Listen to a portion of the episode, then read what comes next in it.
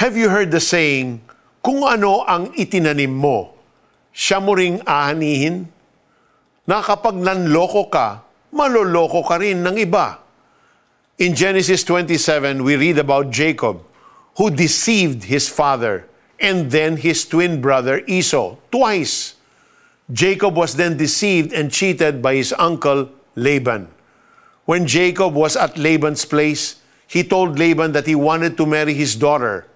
Willing siya na magtrabaho for seven years for her hand in marriage. But his uncle deceived him dahil si Leah, ang other daughter, ang ibinigay sa kanya. Jacob had to work for another seven years just to have Rachel as his wife. Later on, nalaman ni Jacob na niloko ulit siya at sampung beses na binago ni Laban ang hatian ng kita. Jacob experienced being deceived by his family and for 20 years he paid for his wrong decisions. Jacob packed his bags and, together with his wives, children, and animals, left his uncle's property. In a dream, God talked to Laban and ran after Jacob. Sinabi ni Jacob, If the God of my father had not been on my side, the God of Abraham and the fearsome God of Isaac, you would have sent me away empty handed. But God has seen your abuse and my hard work. That is why he appeared to you last night and rebuked you.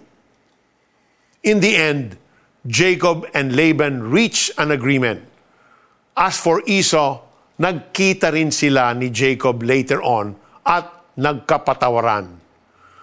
What can we learn from the complicated life of Jacob?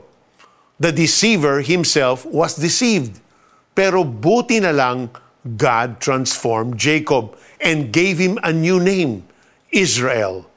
God also remembered the toil of Jacob's hands and promised him numerous blessings.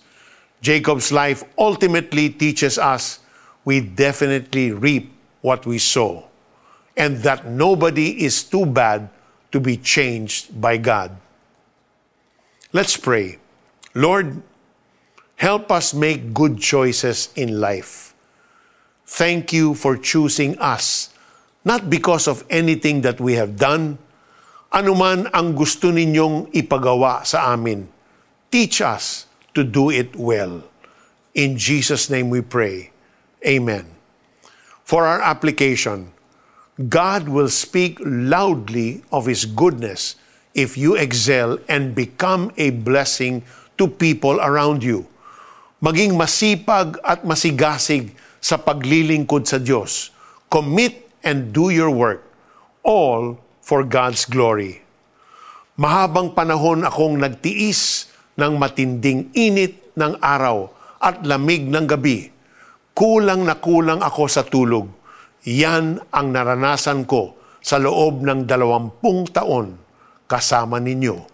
Genesis 31, 40 and 41a.